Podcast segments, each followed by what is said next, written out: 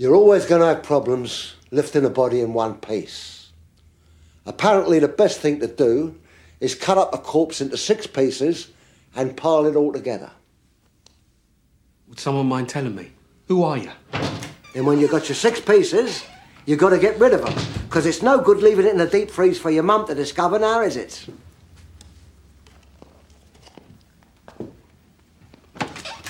Then I hear the best thing to do is feed them to pigs. You've got to starve the pigs for a few days, then the sight of a chopped up body will look like curry to a piss head. You've got to shave the heads of your victims and pull the teeth out for the sake of the piggish digestion. You could do this afterwards, of course, but you don't want to go sieving through pig shit now, do you? They will go through bone like butter. You need at least 16 pigs to finish the job in one sitting, so be wary of any man who keeps a pig farm. They will go through a body that weighs 200 pounds in about eight minutes. That means that a single pig can consume two pounds of uncooked flesh every minute. Hence the expression, as greedy as a pig. People are always saying about the talk, and I talk, and I talk, and I talk, but guess fucking what? I back it up!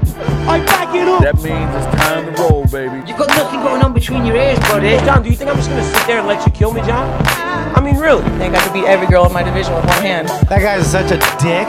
I mean, you show your true colors after a fight, and that fucking guy comes up to me. You know who you are, huh? I don't have much left to say other than you have seen nothing yet. Hope to God you come ready. Now, here's a surprise. It's the midweek edition of the Wocast. We, in terms of format, are going to be coming to you at the very least once a week, every single Monday, but ever so slightly occasionally, when we can, we'll be sticking in another episode. Joining me, as always, is my sister from another Mister, G from Woe TV. Hey, hey, what up? You know, we haven't gotten um, a fight card to actually chew the fat over this weekend, but because there has been so many talking points, I mean, some of them have come from um, McGregor versus Cerrone.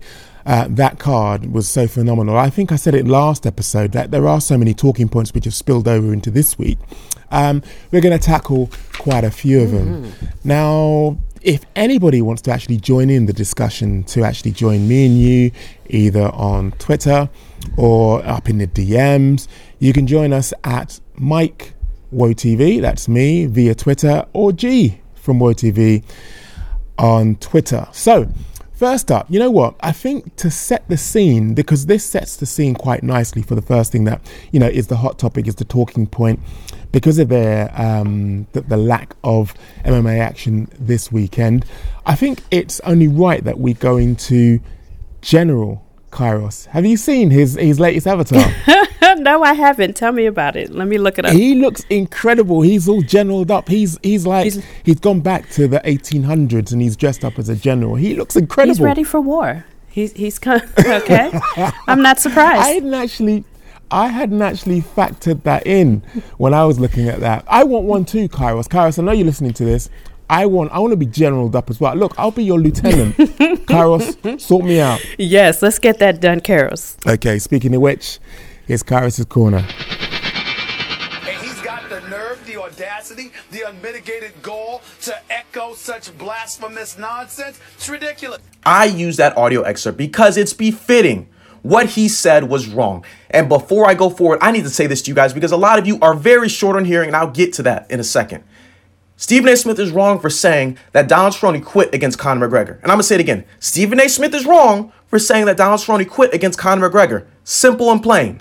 But was this analysis outside of those parameters very far off base? No, and here's why. What did we see Conor do? Absolutely trash Donald Cerrone in the first 40 seconds. What has he shown us that he can do? That exact thing. And against Jose Aldo, arguably the greatest featherweight of all time, depending on who you are. I think he's the greatest featherweight of all time. What else did Conor show us? That he has unbelievable shot selection, that is head and shoulders above everybody else. We already knew that. What else did he show us? That he can come back and absolutely put on a show. He's shown us that already before when he came back from an ACL surgery. So let's just get to the heart and soul of this argument right now. People feel like Stephen A. Smith is misrepresenting mixed martial arts with those type of takes. And I say to you, yes, he is. But where is this anger when other people say this? Where is this uproar when other people in the MMA community who are actually former mixed martial artists throw these trash ass takes in our face? We deal with Brendan Schaub on a daily basis. There are so many people who are so upset with this man. People are upset with Dominick Cruz and his color commentary during fights. Everybody thinks that they are a professional fucking talker and a professional fucking fighter. But as soon as somebody else who is foreign to the community or is not as public of a face in the community has a trash ass take, we jump on them too and demand that the ESPN get rid of them and no longer put them inside of the spotlight. That's perfectly fine. As long as you're fine with throwing all these other trash ass people with these trash ass opinions out of the spotlight as well.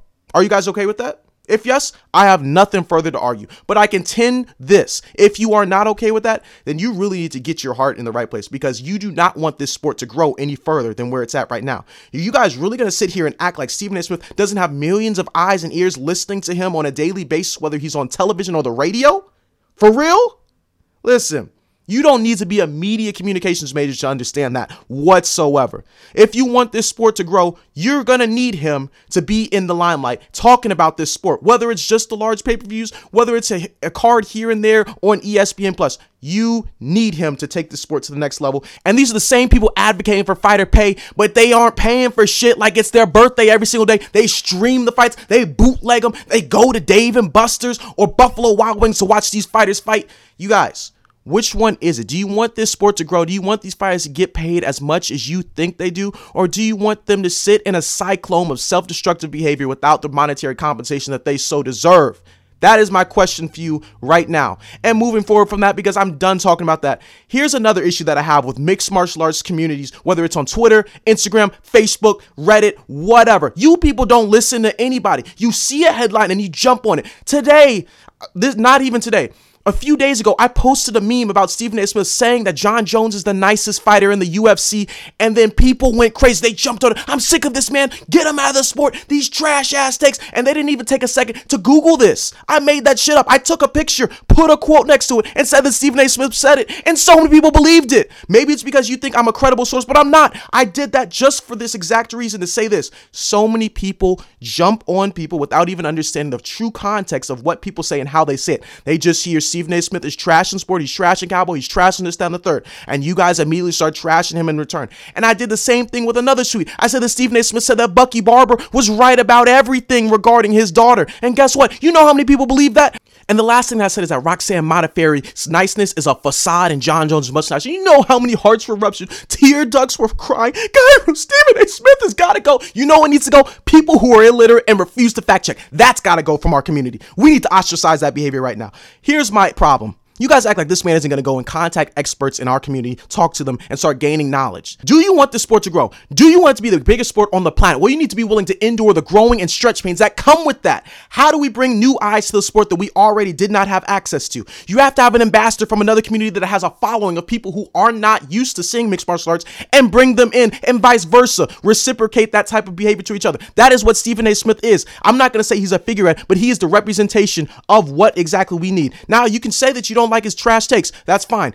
Be mad at other people's trash takes as well. And before I conclude, because I'm getting hypertension, I'm getting high blood pressure, y'all are stressing me out, y'all keeping me up at night. Let me reiterate my points. Was Stephen A. Smith wrong for saying Donald Cerrone quit in that fight? Yes. Does he need to work on some things to improve his ability to communicate with his audience and convey his thoughts a lot better? Yes. Do we want the sport to grow? Yes. Well, then we need to bring in people who have a large fan base outside of the sport to bring it into the sport. And let me refresh you all's memories because you conveniently forget the importance of how people in our own community have trash opinions and you forget why was Ronda Rousey so overrated? Because Joe Rogan fed into that storyline. I'm not using narrative. I'm sick of that word. Joe Rogan was a part of that. He had her on the podcast. They were saying she was knocking out female professional boxers in the gym. She could beat uh, bantamweights in the men's division. She could beat featherweights. She could beat Floyd Mayweather in a, fight. Guys, that was your boy Joe saying that. What else? Chael Sonnen said that GSP could play in the NBA. Yes, he did say that. Don't even act like he didn't. He just said that a week ago. And every other weekend, y'all got something to say about what Luke Thomas has to say. It's a coin flip. It doesn't matter. Choose your own for Luke Thomas. But that's just a whole bunch. Oh, Brendan Schaub said that fighters in Bellator ain't shit. Y'all forgot about that too. But he's all these people are part of our community. All these people are part of our community. They should know better, right? So what's worse, people within our community saying shit like this, or people outside of it saying shit like that? I contend there's no difference. So criticize everybody or criticize nobody. Last but certainly not least, Michael Morgan, I'm begging you, please test me with this. I want to send you a free Kairos MMA t-shirt. The merch is coming soon. It's limited edition. But if you play yourself with this response, you are not getting anything, and your co-hosts are all getting it. That's it. I'm Kairos. I'm Kairos MMA. Whatever you want to call me, I'm out. He Wow. went in. You know what? I have to say, Kairos is our PED. He's our podcast enhancement drug. Seriously. He went in. Yeah. And you better be careful. I believe he ended this uh, segment with shots fired at you, sir. I'm getting my shirt. Okay. Love you, Kairos. Well, shock. You know what I mean? Horror, gasp. Um, I wholeheartedly 100% agree with everything he said there. In particular, what I liked is that it was shots fired, not just for me in terms of, you know, where I usually stand when it Right. comes to his opinion, but from other or for other people with their takes. I mean, he called out Brendan Schaub. He called out Luke Thomas. The way that I look at it mm-hmm. is he's right. In our community, in our village, there are people who have takes which that is what they are. They are perspectives, they are opinions, they are um, perspectives from their viewpoint. Now, you can't really knock a man because they're giving you their two penneth or their two cents worth from their perspective. So, why should we actually clown? Why should we actually knock? Why should we actually cajole? Why should we actually shoot down someone like, you know, Stephen A. Smith because of the fact that he has something in terms of a, an approach, in terms of a take, in terms of a perspective that we don't agree with? Right. And it's so funny, Mike, because me and you discussed this topic before recording and we put it out there on MMA Twitter. And a lot of, you know, people responded to this thread. And some of them feel like Kairos. And some of them still are just very upset with what he said. Now, I'm going to play devil's advocate here. I actually agree with some of the things that Stephen A. Smith said.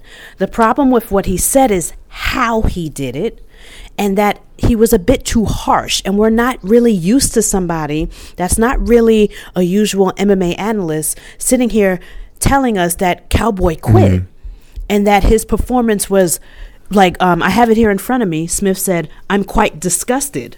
That that's that's low key inappropriate for any sports analyst if you think about it. Most of them you expect them to be partial and to just kind of speak about the event or the sport. And he's sitting here saying he quit, his body language, he's being, you know, dramatic. I'm disgusted. You know, like you're almost speaking as if you're a troll, but here's the thing.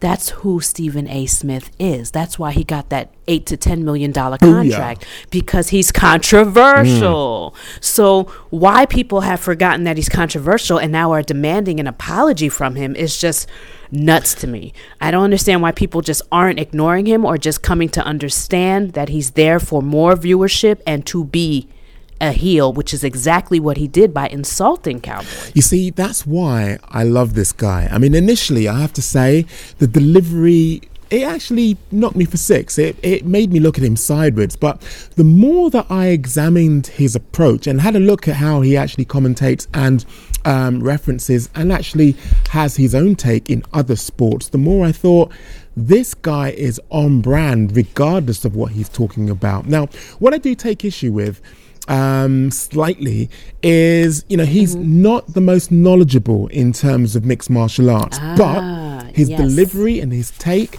I 100% endorse because it is his perspective. It doesn't matter.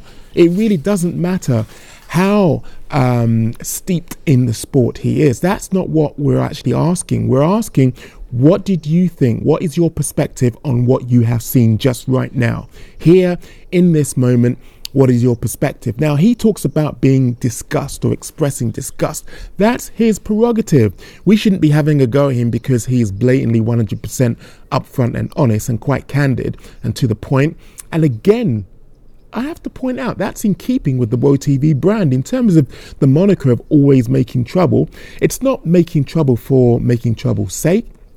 It's basically having an opinion which you stick by, you believe, you 100% endorse back, and can carry the argument through. Going back to Stephen A. Smith, he can certainly and does certainly do that. But with that in mind, keep everything you said in mind. I'm I'm going to play, you know, devil's advocate here cuz there were some things that I did not Okay. like and I kind of understand where the fans are coming from. Not with the apology and the uproar.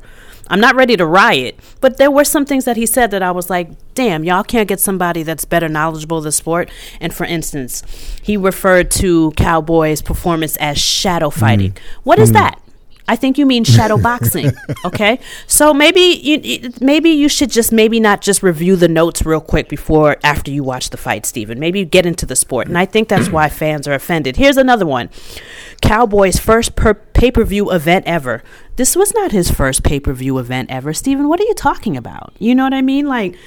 Or also, he wasn't ready. What do you mean he wasn't ready? Cowboy has um, how many fights in the UFC? He also has like a long-standing record for fighting in the UFC. He's had, he has a plethora of experience in mixed martial arts and kickboxing. What do you mean he wasn't ready? He went through a full camp. Of course he was ready. He got beat up. Do you know what I mean? Like, I get that Stephen A. Smith is supposed to be a troll, but we also expect him to be knowledgeable of the sport that he's covering, and fans find this disrespectful. Shadow fighting? What is that? Is he a troll? What is shadow or fighting? is he someone without 100% um, in terms of background, in terms of knowledge, in terms of experience of the sport, trying to describe in a layperson's uh, language? And I have to say, he does that 100% of the time. He talks in, in, in a way in which people can actually and quickly grasp. I understood exactly what he was saying. Yes, shadow fighting isn't the, the, the, the perfect terminology, but I'll give you an example. We've got a chap over here, you probably uh, come across him. His name's Gareth A. Davis. He doesn't 100% of the time get it right in terms of terminology, but you can see where he's coming from. He's a very articulate journalist, steeped in boxing. That's his background. He's made the transition um, for a few years now into mixed martial arts, and I think he's doing it exceptionally well in terms of getting the coverage that the sport needs to a national audience. I mean, he works for the Telegraph. The same with Stephen A. Smith. He's basically Yeah. getting these, um, in terms of talking points, in terms of these perspectives, out to a massive audience and gaining traction at the same time. He knows his role and he's playing it. Yes, it may Yes. be at, at certain points you can kind of get the gist that it's contrived. He's basically um, playing the troll role for the troll role's sake. But that's him being on brand. That's him coming from his Yeah, perspective.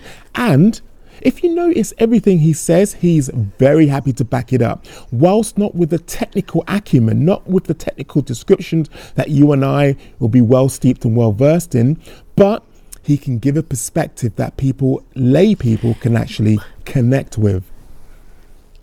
But here, we're going to involve MMA Twitter right mm-hmm. now because the person that sums this up what best for me, because I, I hear what you're saying. It's, it's, it's just a bit complicated. I, I'm totally fine with the troll aspect of things. I thought his uh, commentary on Cowboy was a bit harsh and disrespectful, but not enough for me to be upset. However, I do take issue with things like first pay per view event ever. There are people watching this sport, Michael, that have just gotten into it and they don't need false information. And the person who summed this up well on MMA Yeah. Twitter, um, this person is called T Mac 21. He said, um, Stephen A. Smith is bad in the sense that he has no clue what he's talking about. I see comments saying it doesn't make him necessarily that bad, but that's exactly what the problem is. If you are the kind of person that wants this to be a major sport, he he he has to be more informed of the of the material that is given to him. And what this person is saying is that you have to know what you're talking about. It makes the sport look bad if you have an analyst giving us false information to newer viewers. And I kind of agree with that. If you want someone to speak about our mm-hmm. sport and also be a troll, I think the troll should also have his stats correct. And I think that's why people are so offended by him. Like the, the, the things that he was saying was incorrect. Some things were correct, but Cowboy did not quit. He got beat up. And also, like, I just have a. It's not his first pay per view event ever, and I think f- hardcore fans are just like, don't tell new viewers that you're incorrect, and peop people have a problem with But that. you see, and that was a lot of the comments on MMA. But you see, that's where Joe comes in. Joe is the facts and figures um, correct in every aspect in terms of technicality and descriptions. That's where Joe comes in. Stephen, I have to say, is the conduit by which we actually get this out to a wider audience. But not only that, I mean, when you think about it, he's giving a perspective and it's a 180 in comparison to where Joe is coming from, but it is his perspective. So you can't really wrong him for that. I really do feel, Yeah. you know, he has his place, he has his role, and he's very, very key and important to the growth of the sport. Okay, I, I take it from a purist point of view. Someone looking in might be thinking, what the fuck is this guy on? Well, well, that's what I wanted to talk to you about because, like, this thread was so eye opening because you have like casual viewers and then you have hardcores weighing Mm. in, and what's it called? Sam MMA fan Bronx on Twitter mentions um, that. MMA fans are too perfectionists. Like they're they're taking this to a whole nother There level. And this is what he said. Mm. And see if you agree with this. Thank you, Sam, for this thoughtful tweet. By the way, um, Bring it on, Sam. He says, "I think, I think MMA fans are too protectionist. The idea that you are only allowed to have a stupid opinion if if you've only been watching MMA for a really long time is absurd. We know the hardcore MMA fan opinion isn't monolithic. So why do we get our panties in a bunch when a casual talks? So basically, he's saying, why is it when somebody's new to the sport, they say something, we get all upset? They're new to the sport." Yeah. And and it sounds like what Sam and a few other people are saying is like Stephen A. Smith is new to the sport. Why are we getting upset? And Kairos kind of said the same thing. We've got people that aren't new to the Mm. sport saying dumb Yeah. shit. So why is it that Stephen A. Smith triggers everybody? And, and I think, you know, that actually segues back to what Kairos was saying. Look, if we're going to hold Stephen A. Smith up to this high standard, fine. But every, everybody else has to jump through the hoops and, you know, basically limbo under bars in the same way that we're expecting Stephen A. Smith to. We can't actually um, give a pass to someone like, I don't know, uh, Luke Thomas. We can't actually give a pass to someone like Brendan Schaub and then turn around and say, nope, nope, nope, nope, this uh, Stephen A. I mean- Smith, nope, we're not about that life. Yeah. You can you can also add Nate Diaz to that to that um list because he just recently said to the media, Cowboy doesn't care about winning or losing. That sounds somewhat similar to what Stephen A. Smith said when he said Cowboy quit. So how come we're not dragging Nate Diaz? How come a lot of us do feel like Cowboy chokes, but when he says it, it causes an uproar. And now we he, they're demanding an apology, and then people are forgetting this man is a troll. Like it's like people just want to attack him, but it's like you forget Mm-hmm. that these ESPN ESPN correspondents be saying all types of shit. Did you hear about Skip Bayless said they should possibly cancel Khabib versus Tony so that they can do Conor? Oh, see, look at your reaction. One day, him and Skip Bayless and some other ESPN correspondent was talking about MMA. They were a bunch of casuals sitting at a table discussing how the fight should be canceled, Khabib versus Tony, so that they, so that Conor can fight um, Khabib right away after such a beautiful performance. And in my mind, I'm just like, since when do we cancel fights? So that we can we can have another fight that's appealing. And secondly, that is our Super Bowl. We've been waiting for that fight for years. How dare you? But my point being is why would you take someone like that serious? It's quite obvious he just started watching MMA. So why are people so upset? But again, um, Skip Bayless, if I remember rightly, isn't Skip Bayless someone that actually riffs off Stephen A. Smith as well? Have I got the have I got the Abs- wrong wrong person? No, no, no. You've got the right, Right. person. They work. To, I don't. I don't. As you can tell, Mike. Even though I'm stateside, I don't watch them Yeah. because guess what? I don't like their takes for basketball, football, whatever else they cover. I've I've I've watched some of their Mm. shows. I don't like their takes. I don't need a troll to cover sports. That's just my personality. I don't I don't I like a straightforward analysis of sports. I don't need Stephen A. Smith yelling and screaming. So I don't pay him no mind and I don't like when he covers other sports. So I knew better to ignore him. But I'm just kind of shocked by the uproar that everyone can't stand him and we all know damn well that he's bringing eyes to the sport. Isn't this what y'all wanted? What in the world? And it's it's just it was just a varied responses. I'll give you another one. And some people were fair. Um, I say dude a lot. Um, this guy's on MMA Twitter. I talk to him often. And between me and you, Mike, this guy has the sexiest voice ever. And I just wanted to put that out there. Oh, well, thanks Um, for that. Yeah, right. Ever. I'm sure you don't care. Right. ever. but shout out to Now, thi- I this- say dude this. This is, that, this is the point where you say present company excluded. Right. Even though you don't care about that tidbit of information, I just thought I would share that with the ladies. So I say Doodalot said, Are we giving Stephen A. Thompson too hard of a hmm. time here? His job is to create conversation. I know we are the purest types and hate outsiders that try to glom into our thing, but aren't UFC and ESPN in bed together?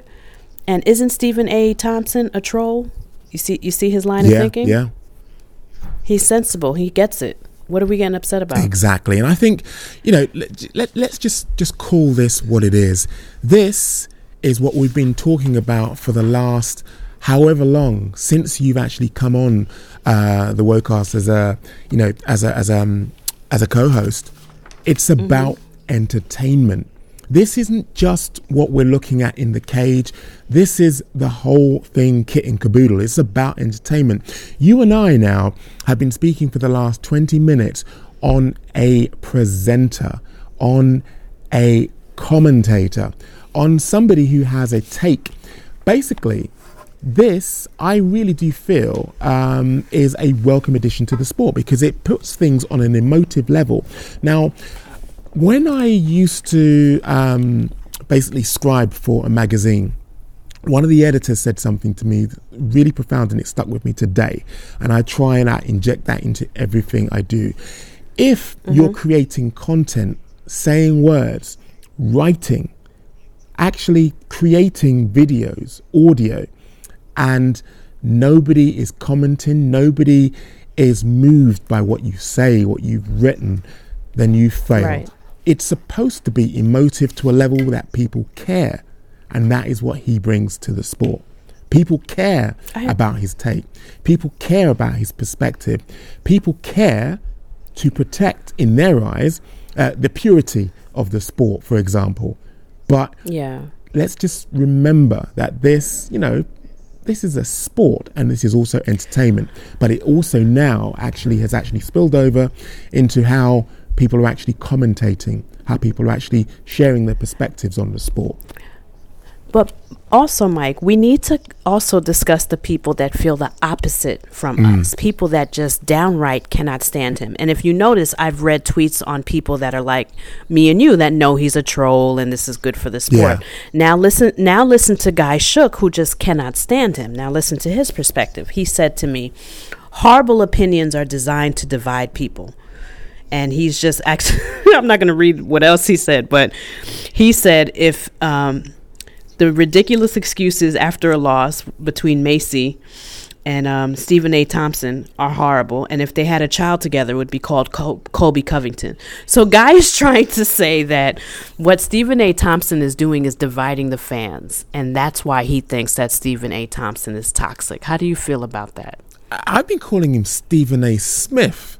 Is Oh, excuse me, Stephen A. Smith. I I'm sorry. about to say, oh, are we talking about the same guy? My, you know what? I'm gonna throw. I'm gonna blame Guy for this because I believe he might have tweeted me Thompson because I'm looking at it right now. But let me go back. He's saying Stephen A. Smith. Excuse me for that. But yes, Guy Shook thinks that Stephen A. Smith's takes are dividing the community and it's toxic. I wouldn't say toxic. I think it's brilliant, just like I just alluded to, and I thought I was, you know, um, I, I explained in a little bit more detail there that I think it's great when we have somebody who does actually now have an opinion that not many people agree with, not many people um, can see his perspective, but also they want to actually inject their perspective based on what he has said. And it's made them more, what's the word, more vocal than they would have ever been. Have you ever seen, up until Stephen A. Smith has actually, you know, raised his head above the parapet every single time he does it, have you not seen the traction, first of all, that his words um, actually create, but also it I wouldn't say emboldens, but it encourages people to actually share their perspective too. And I can't say that's a bad thing. I think that's brilliant because it goes back to my whole point about we need an emotive sport where you know people have a take people want to talk about it people want to discuss it they want to you know expand upon the point upon, upon the point that you know after the fight's finished well the talking's over no we want these con- we want this actually continuing especially where we now have a lull in terms of Yeah. sport you want those conversations continuing Yeah, I, I don't, I'm not going to disagree with you on that. I don't think it divides the fans. I think it just caused a little riff and a little drama, but I think the drama is good. I think um, Stephen A. Smith responding to Joe Rogan was good because I just feel like he is bringing eyes to the sport that normally aren't there. And I think if you want these fighters to get paid, like Kairos said, we have to expand the sport to people that are beyond just being hardcore fans. Yeah, exactly. You know, and let's face it, a lot of the hardcore fans are streaming. Come on, y'all. I know what y'all are doing. y'all call yourselves hardcore fans, but ain't pay for Mm-hmm. shit. It's the newer viewers that are going to pay for the pay per view bouts. So that's who they're targeting, and that's what they're doing here. Now, with that being said, Juice Jackson made an excellent point, and I want you to take heed to this one. Okay. Um, and Luke Thomas also kind of discussed this too. And for those that listen to his rebuttal, they'll understand what I mean. Juice Jackson said um, Stephen A. Smith is becoming a professional troll. Juice, I agree with you. He knows his controversial statements will drive online traffic. He gets paid $10 million a year for what he does. My question is when are we, as MMA fans, going to demand our sport to be covered by people who actually care about it? With that being said, Mike, how do you feel about Ariel being the ESPN correspondent or someone? you know, someone else with Joe Rogan? Does it have to be Stephen A. Smith? And a lot of fans ha- did mention that. Like, why not get somebody that doesn't need notes right before the fight? I You know, because I'm hearing, I'm hearing, and Luke Thomas said the same thing. He just doesn't quite understand why Stephen A. Smith is the face of this when you can get Ariel, who's already in the building. Ariel uh, has done so much for me as an individual and Woe TV as an organization. So I have to say that first and foremost, because what I'm about to say next, you know, might sound a tad disrespectful. I love Ariel. I mm-hmm. think he's fantastic, not only for the sport, but as I say, for me personally and Woe TV as a collective. I feel in terms of traction, in terms of levels, in terms of eyes on product, Stephen A. Mm. Smith obviously is the bigger draw. Stephen A. Smith has the um, greater resonance, I feel, with a wider um, uh, viewership than Ariel Helwani. So I would disagree that we need to get Ariel in there because what I feel we should be doing is expanding the eyes, putting more bums on seats, which, you know, I think you alluded to it earlier. Let's just be frank. In the MMA community right now, let's let's let's let's just be real. There are people who are streaming more than they're actually paying for this. Why not expand it to those people who are actually willing to pay but need a bit of a guiding hand with a familiar face, which Stephen A. Smith represents? Yes, I, I agree with you. I, I'm not asking for him to be beheaded like many of the other fans on MMA Yeah. Twitter. Like, I'm just going to keep it real. Like, when I saw the backlash, I was like, y'all, for real? Like, and the only person I think that can be honestly upset by his comments are his coworkers, Joe Rogan, um, Cowboy, Conor McGregor. I feel like those are the people that are like, hey, you're out of line because they all worked together and they didn't care for his statements. But as far as fans, we should know that Stephen A. Smith is a troll and that prior to the to the fight, he probably got a bunch of notes from the network. And that's why he keeps saying things like shadow fighting. And this is Cowboy's first pay per view event, even though it's not his first pay per view event. That is ludicrous. You can tell he's just reading notes. And we should just know that, that he is just not really the number one analyst and he's there to get new eyes to the sport and just relax. I feel like we should drag Brendan more than Brendan Schaub more than him. This person has been in the sport, was a fighter, and says the craziest shit.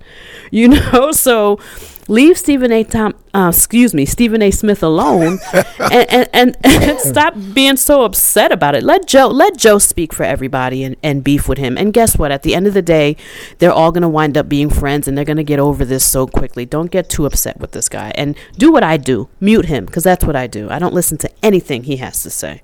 I ain't got no time for somebody that thinks this is Cowboys' first pay per view event. You don't know what you're talking about. but I'm not mad at him.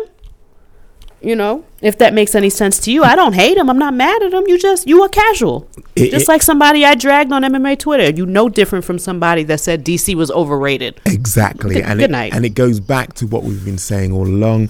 It's all about perspectives. I tell you about. I mean, I mean, speaking of perspectives, I think it's a, an opportune time to segue into another talking point, and that is Maycee Barber.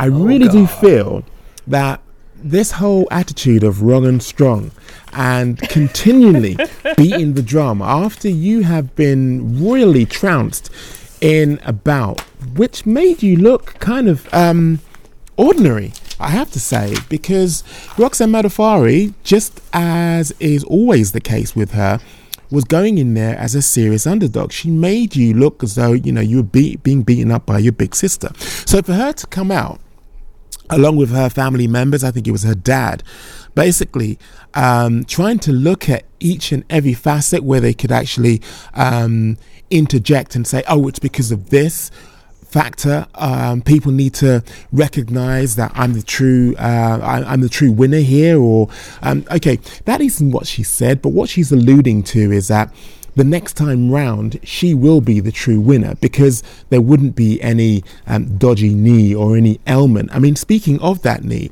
what did you make of the fact that her doctor or the doctor who actually came in and, you know, to all intents and purposes were trying to help her is now being dragged through the courts by the family, by Maycee Barber, because she thinks that the doctor brought attention to the fact that there was an injury there.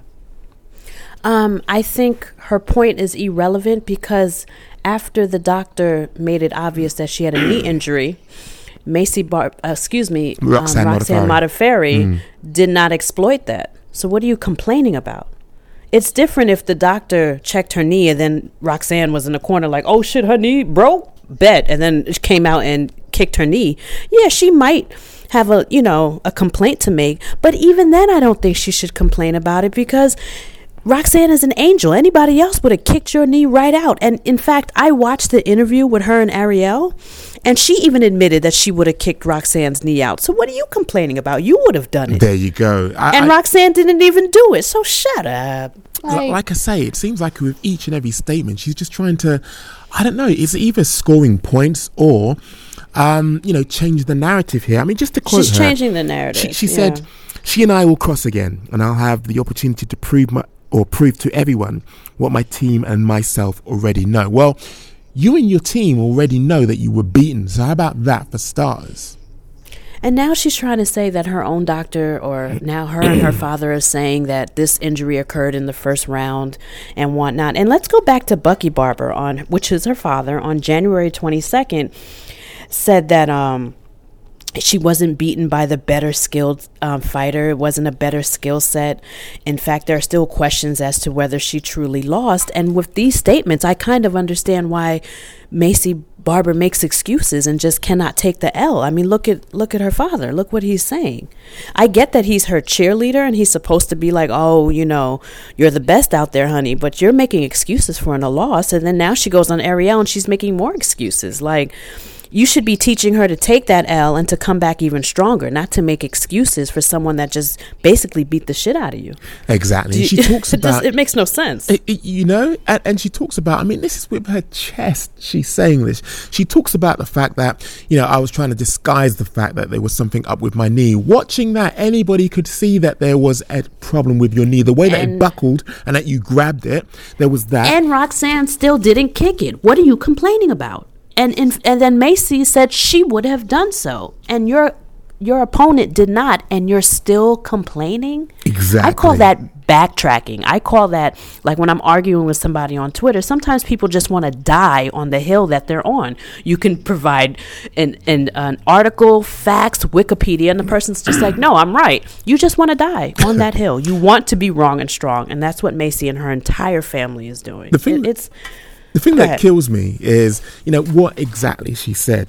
She's talking about, look, it, just again to quote her, I feel like that doctor completely gave away that I was dealing with something. It also made the injury more prominent to me when I was trying to push it out of my head for the fight. Now, had it been me, um, had it been me fighting, uh, if I would have seen the doctor stepping in and checking someone's knee, that would instantly be the thing that I would target. But the fact is, it wasn't targeted. So why are you bringing it up? That's what I keep saying. Yes. Why are you complaining about something that shoulda, coulda, woulda, but it didn't happen? Your Mm. opponent was nice enough not to target your knee. So the fact that you keep bringing up the the point that it, the doctor exposed the knee is irrelevant because that's not what happened. She doesn't get that. She just sounds like a, a teenager just really stuck in a corner trying to prove a point. She's having a tantrum. And matter of fact, listen to what Ghost GSP had to say from Twitter. He said, I think Maycee's excuses come from her inexperience with losing. The people around her and the opponent who beat her. And everyone loves Roxy, but for the most part had her losing to, to Maycee in their prediction. So it must be a tough swallow to accept a defeat like this. And he does make some sense. I hate reading some of these tweets, y'all. Y'all grammar be killing me. Um, but That's bang on the money, though. right? That's why I read it, even though I had trouble, you know, with the grammar. But love you, Ghost. Um, yeah, I think it, it just goes to show you that instead of Maycee's parents preparing her for defeat and, and, and, and getting her ready to come back out here better than ever, they're teaching her to make excuses for it and that you're still the greatest. She doesn't need a participation trophy at the moment. She needs to know that she lost and that she can come back and beat Roxanne. That's what you do. You pick yourself up after you lose. Oh, you don't think and make excuses. Mm. Now, let me allow me to play devil's advocate though, right? We have some people on Twitter that think I don't really think her excuses were that bad and people think because she's so unlikable we're just dragging her and let me read um, a tweet about that so that it can make more sense Opie, the almighty Paul, said, People only hate Maycee because she is young, hungry, and confident, and because she lost, everyone now wants to pick her apart. So he, you can tell he's not really tripping on what she said. It's more people can't stand her. Here's another one from KG Bully MMA. He was like, Maycee is making excuses, is being way blown out of proportion by people who already didn't like her. What are your thoughts on that? Is this is this biased because she is a little prick? Or are we rightfully dragging her? Rightfully dragging her. I think it's very difficult to get around the fact that she's a wonderful, loving, and uh, warm individual human being just based on her words. I can only judge her by what she's saying, and what she's saying is wrong. And it smacks of somebody who is not used to losing, who's not used to taking an L, who cannot take an L, and people around her can't take the L. That's why she is struggling with this. It's plain and simple that L's just isn't in her makeup, which is fine, which is Or runs in the family. Which- this which- father too. which which which I can deal with, but you know, really and truly, I I do think that's what's at the heart of it. I really do feel that you know, L's just ain't in her nature. but question for you, Mike. Okay, and kind of a personal question. You have kids, right, Mike? Yeah, when your kids lose, or not even when they lose, but can you relate to Bucky's father at all? Like, dads are supposed to be like, you're the greatest, honey. Because a lot of people did say, he's her father. What'd you expect him to say? You suck, get back in there? And you're a father, Mike. Well, how did, like, can you relate to his comments at all? one hundred percent. No, I'm a realist, and I I'm, I'm really in the tough love camp. I I have um, purposely made sure that my kids they do karate. Now. Good. For many kids, I mean, their whole mission is to get the black belt. They've been doing karate for the last six years. I oh, have Oh, wow. painstakingly made sure that before they have gone through each belt, before they have gone for a belt, that they are ready. If they're not ready, no, you're not grading.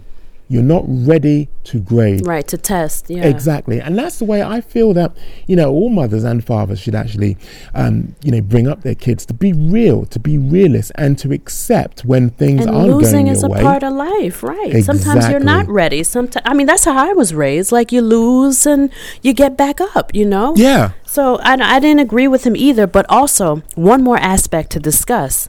This also affects her from here on out, and meaning not the loss.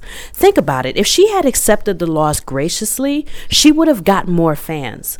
I feel like with what she said, and then now her damn dad is getting involved, people are people are turned off. And let me um, read to you some responses that led me to believe this.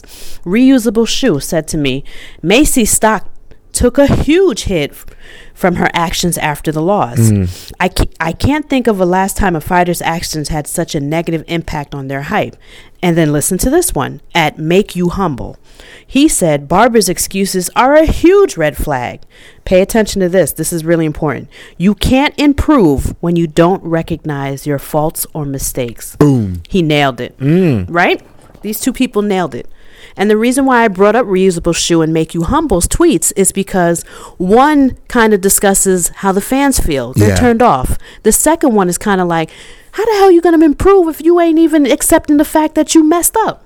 Or that, like, what are you fixing if you don't think there's anything to fix? Exactly. And how can Beautiful. you progress if you haven't accepted what basically you need to be working on and what is Right. going to actually propel you forward? What's going to propel you forward is going to hold you back because you've not accepted it. Exactly. And Mike, let's let's let's think Maycee's future here for a bit.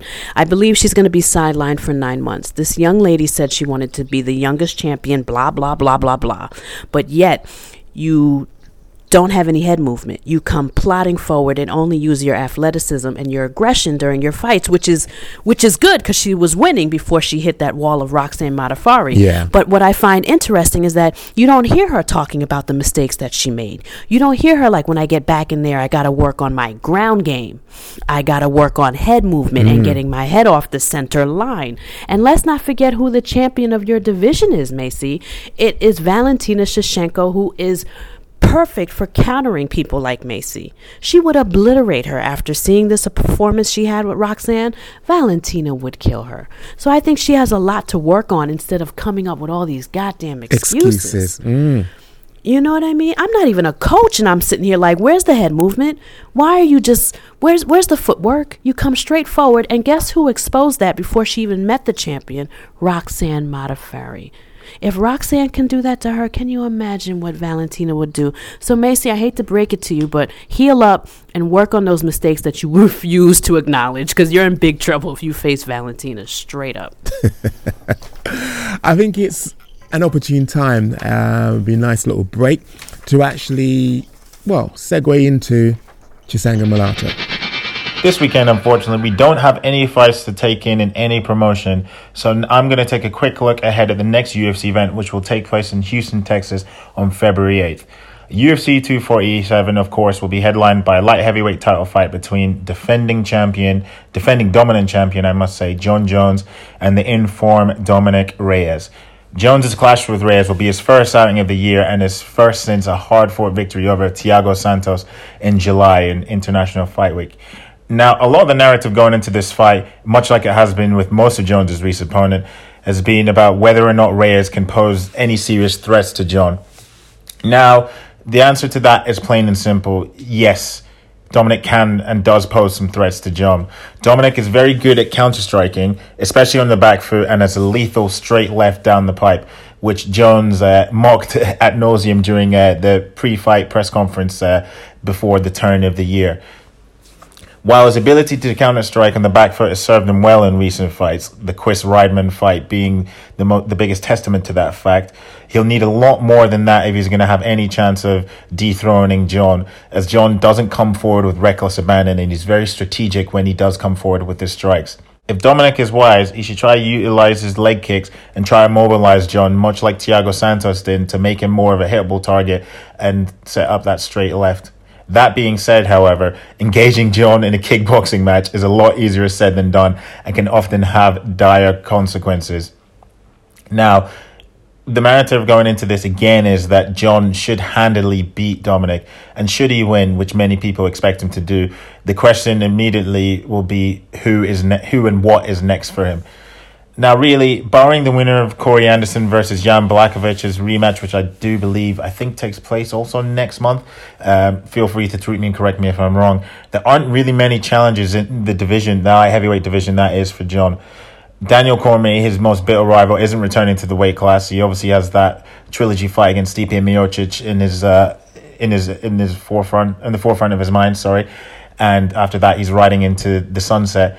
And young guns Alexander Rakic and Johnny Walker, Walker in particular, have plenty of work left to do to even get themselves into title contention.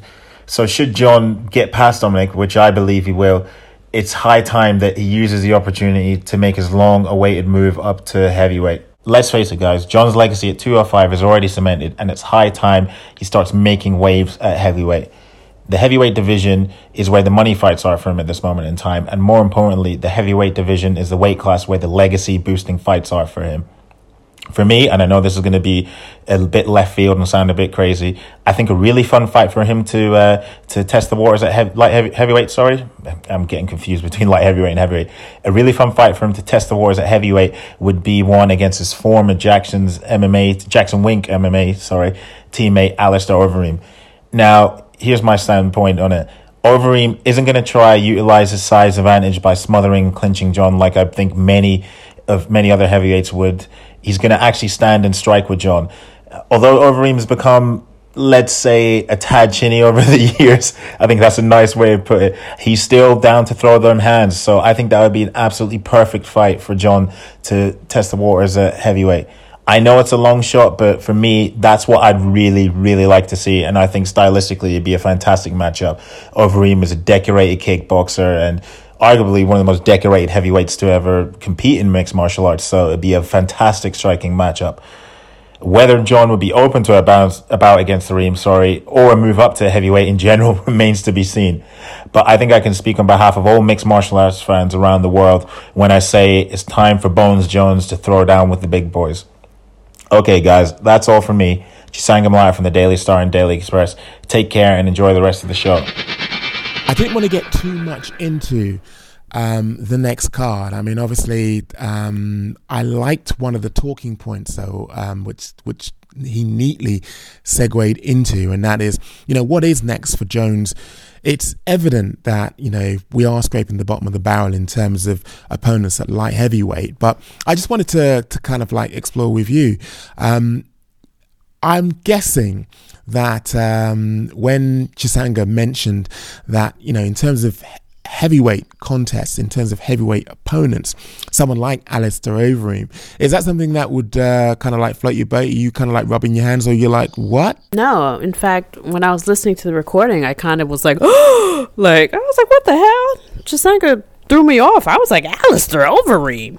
It, it sounded it sounded yeah. like when when I play the UFC video game and I just you know what I mean like it's just no I don't agree um what do I think that would be a fun fight yeah but I I yeah. just think champ versus champ baby you know what I mean like if Jon Jones is gonna go to heavyweight give him the title shot he's one of the pound for pound best fighters he's damn near cleared out his division if he goes to heavyweight Stipe right away Stipe's got the boxing and Stipe's got the wrestling, and Jon Jones is well rounded as well. So I'd love to see that fight. But I hate to be Debbie Downer. I don't think Jon Jones ever goes to heavyweight. I think it's too risky for him. I don't. I think he's just talking and talking. I think Jon Jones is really good at like getting us excited about fights that'll never happen, and that that includes Israel Adesanya. And I don't think he ever goes to heavyweight. It's too damn risky for him. I think he's going to clear out the light heavyweight division and keep breaking records. Maybe I'm just being negative, Nancy, but I don't see it. Well, put it this way: I, I liked where he was going with Overeem because I certainly don't think that. Um, let's just imagine that you know he gets through the next, I would say, next couple of opponents at light heavyweight. And then um, inevitably, he's got to do something because he would have cleaned out, literally cleaned out the division, if, unless you're talking about him going around the clock. Yeah, again. but most of the time, but, they don't give them like, um, you know, like tune up fights. Usually, champ for champ just gets the champ you know, like they get a go at the at the champion themselves if Jon was to come up. I don't mm. really foresee him getting like a a tune-up fight or a gimme fight first. That's too risky. If they're gonna do, you know, Jon Jones goes up, they'll probably have him face the heavyweight champion right away. I mean, am I wrong? I'm trying to think. Did well, Conor well, have a tune-up I, fight I, in I, lightweight before he demolished Eddie uh, Alvarez? Hmm. He exactly. didn't. But but what I'm saying is, uh, what I'm saying is, it it's it's a bit of a, I think a, a, a jump light heavyweight to heavyweight, considering that a lot of people do hold it in high regard and revere the heavyweight division as you know the baddest man on the planet division. So to just throw him in like that and said, "Okay, yeah, you facing the champion," yeah. I think that might be a, a, a little bit um, short-sighted, yeah. considering yeah, considering, I mean, really and truly, it's it's not as though he's even fought anywhere near heavyweight in terms of competition. But Mike, that's why I think he'll never go. I think you just kind of nailed it as to why I don't think he'll ever fight at heavyweight because he is just so tactical and shrewd with the decisions that he makes. I remember, I forget one of his um, opponents fell through and he wouldn't take the replacement. Like, the, like he does not fuck around. Jon Jones ensures that he wins most of his fights, and he's not the type of guy Yeah. to figure it out once he gets in there. Jon Jones is that champ that studies tape. Before he even signed the contract to fight Dominic Reyes, and this is a true story, he when they decided to fight Dominic Reyes, him and his camp had already watched hours of tape of him, and then they decided to to decide to fight him. So by the time he fights Dominic Reyes, he's going to be fully prepared because that's what Jon does. He prepares for his opponents. So that unknown factor of heavyweight and also too most champs go straight to the champ when they go to a different weight class. I think that's too risky for him. I don't think he's doing it. Mm. I don't know. it, it's just I, I like the notion of you know stars making fights, and I, I would love to see him go in there against someone like Alistair Overeem because I I don't see Overeem as you know I don't see him as in terms of tool set. I don't see him as somebody who is going to pose him an awful lot of Yeah, I problems. think he just can beat to him. To get in there and feel Yeah, his way. I think he can beat him too. I, I want him. I, I want him to go in there, feel his way around, get used to what it's like, you know, competing with, you know, bigger dudes, and then, you know, have that kind of like run towards the title. Yeah, and and even though I'm being, you know, Debbie Downer and, and extremely pessimistic with my thoughts about him going to heavyweight, I do want you to know that I think that's the next step for him.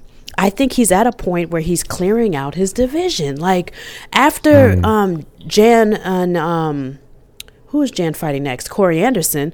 What's next? Yeah. What's next? If he he needs to go to I- I- heavyweight. I, think. I think at least one per. I think uh, this is how I see things going. I think that Corey Anderson is going to beat Jan Blachowicz, and then after after um, Jon has taken out Dominic and Reyes, I Corey, he's got to go. Yeah, there you yeah, go. I totally agree with you. I just really hope that he makes me eat my words because, you know, I'm, I'm being pessimistic, but I honestly feel like he's not going anywhere. I don't know. I just, I'm not falling for it. I do notice that he likes to run his mouth a lot, especially with Israel Adesanya, but I'm like, I don't Yeah. see you cutting that weight or is he going up there like it gets kind of annoying sometimes and i agree with Chisanga. i know we're going to get into it more next episode but i think Yeah. um, jon jones beats dominic reyes i don't think dominic reyes has enough to beat him but we'll get into that next episode but he's going to beat dominic reyes and he's going to beat whoever wins jan versus corey anderson and we need him at heavyweight we need something Exactly. Yeah. Well, that about wraps up this episode of the Wocast. You can join us on the next one. But before then, if you do want to, as I mentioned at the beginning of the show, converse with us, actually um, chew the fat in terms of subject matters that we've covered today or even on previous episodes, you can join me at Mike WoTV on Twitter and G from WoTV on Twitter. Plus, if you are actually listening to this on either Spotify or another platform, I don't know, Apple Podcast, leave us a review, leave us a rating, and uh, we'll be eternally grateful. Well, until next time, make some trouble. yes sir see you next time mike You're on thin fucking ice, my pedigree chums, and I shall be under it when it breaks.